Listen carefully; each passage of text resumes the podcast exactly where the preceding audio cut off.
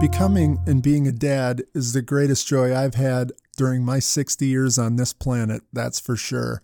Watching these little ones grow inside my wife and then seeing them delivered into this world comes pretty close. I had to wait almost 33 years before I got to lay eyes on my firstborn. So when we heard that ultrasound heartbeat on my little girl, I got busy becoming a student of pregnancy, childbirth, and parenting. Now, I'm not just talking lame dad who shows up at childbirth classes, I'm talking layperson OBGYN guy.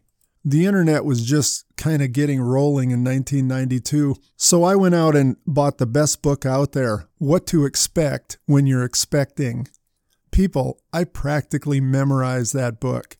Today, 30 years later, I can still impress even strangers with my knowledge of fetal development and childbirth. I'll drop words like Braxton Hicks or meconium, and they know I'm not bluffing.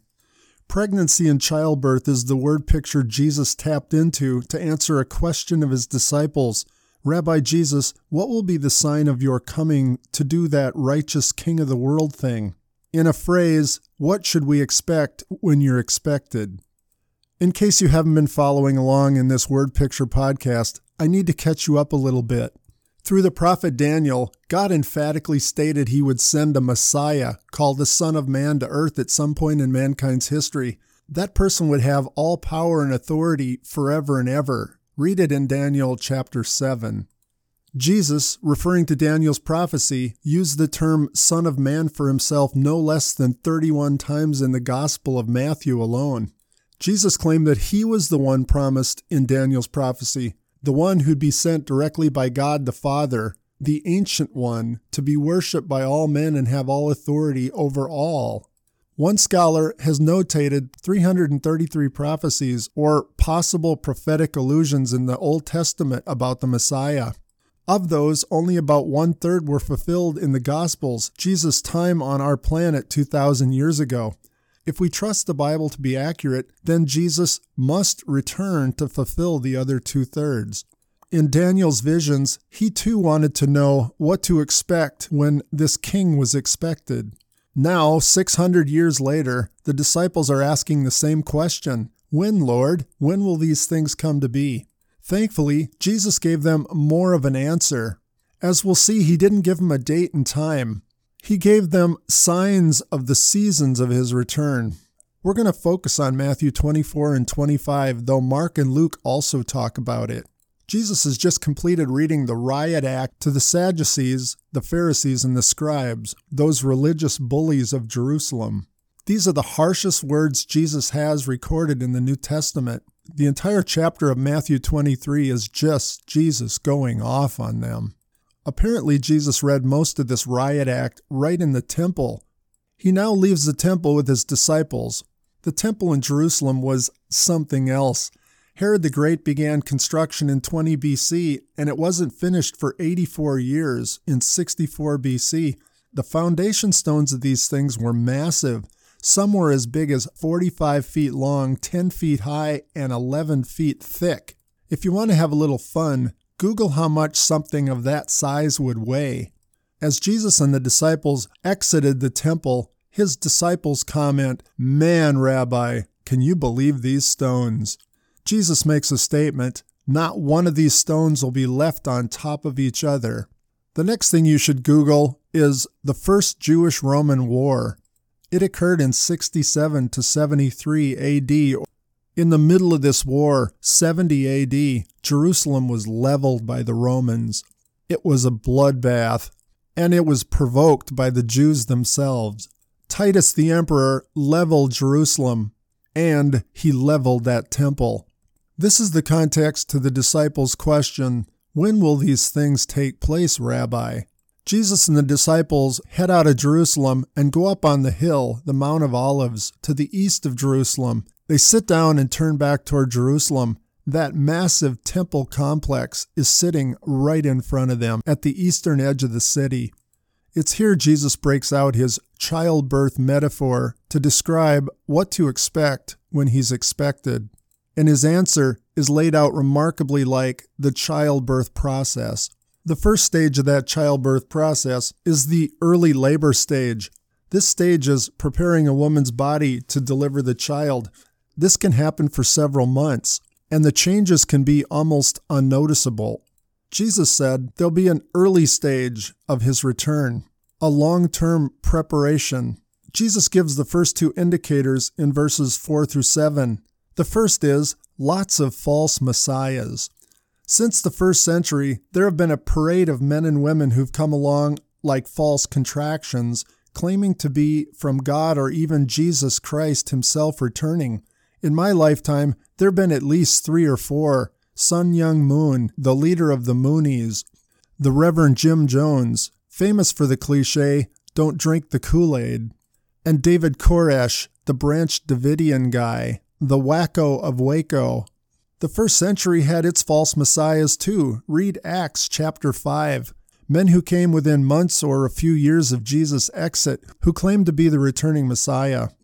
Jesus says, Ignore these. These guys will come and go. Jesus' second indicator was there'll be wars and threat of wars all over the planet. Even a quick summary of world history over the last 2,000 years will demonstrate there's hardly been a year in our calendar where wars aren't breaking out all over. Jesus tells his disciples, These are just preparations for my return. Take them in stride. The second stage of having a baby is called active labor. Now the contractions are longer and stronger. There are fewer breaks between them.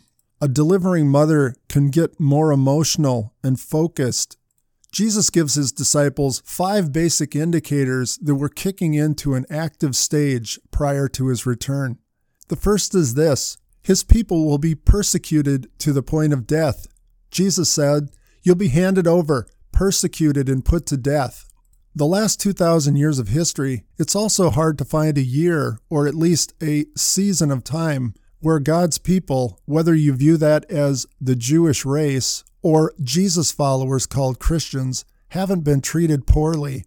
Jesus says when the frequency and intensity of persecution of Jews and Gentile believers in Christ increases, it's a sign that the return of Jesus is closer. The second characteristic is apostasy will turn people away from God. Jesus says many will turn away from the faith. That could be to deny Jesus directly, or as the later New Testament writers write, to take on a form of godliness but deny its power.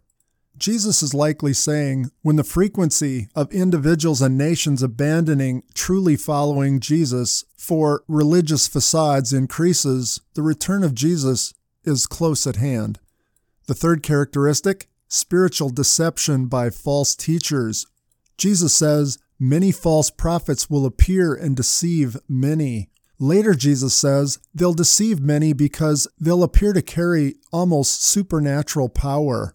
If you remember back to Exodus 7, when Moses appears to Pharaoh, God gave him several God signs. His staff becoming a serpent, for example, but Pharaoh's magicians were somehow able to convince Pharaoh that they too could change their rods into serpents. Further, Jesus warns, these teachers will be so impressive in counterfeiting truth that it can even lead genuine Christ seekers astray, especially if they're not students of Jesus and the Word of God. It's at this point I tell my students how the FBI trains its counterfeit group to recognize false bills. They don't have them study samples of counterfeits. They have them study the real bill.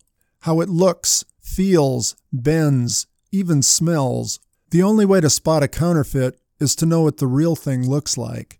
We'll see the writers of the rest of the New Testament appeal to this very thing a passionate study of God's Word so as to not fall prey to false doctrine. The fourth characteristic of this active labor stage, Jesus said, will be deterioration of normal relationships. He says, Many will betray each other, and because of the increase of wickedness, the love of most will grow cold. During the siege of Jerusalem in 70 AD, people were eating their own children. That happened in the siege of Samaria as well in the Old Testament. But that was caused by dire starvation and circumstances. It appears here Jesus is going to talk about a more insidious loss of natural affection, a slow leak, that brotherly love for each other, and even love within families is going to be replaced by a self absorption, a love of self. When you see this loss of natural affection, when it becomes the norm rather than the exception, then expect that I'm very expected. And the last characteristic Jesus gives of this active period of labor is that the gospel will be preached in all nations. Jesus says the gospel will be preached to all nations, and then the end will come. If the disciples were drifting at all in Jesus' What to Expect lecture, they woke up here. They still couldn't grasp that the gospel, the good news, was to be preached to all nations. But they shouldn't have been surprised. That goes all the way back to Genesis 12. Abraham, through one who comes from your descendants as numerous as the stars, all nations will be blessed.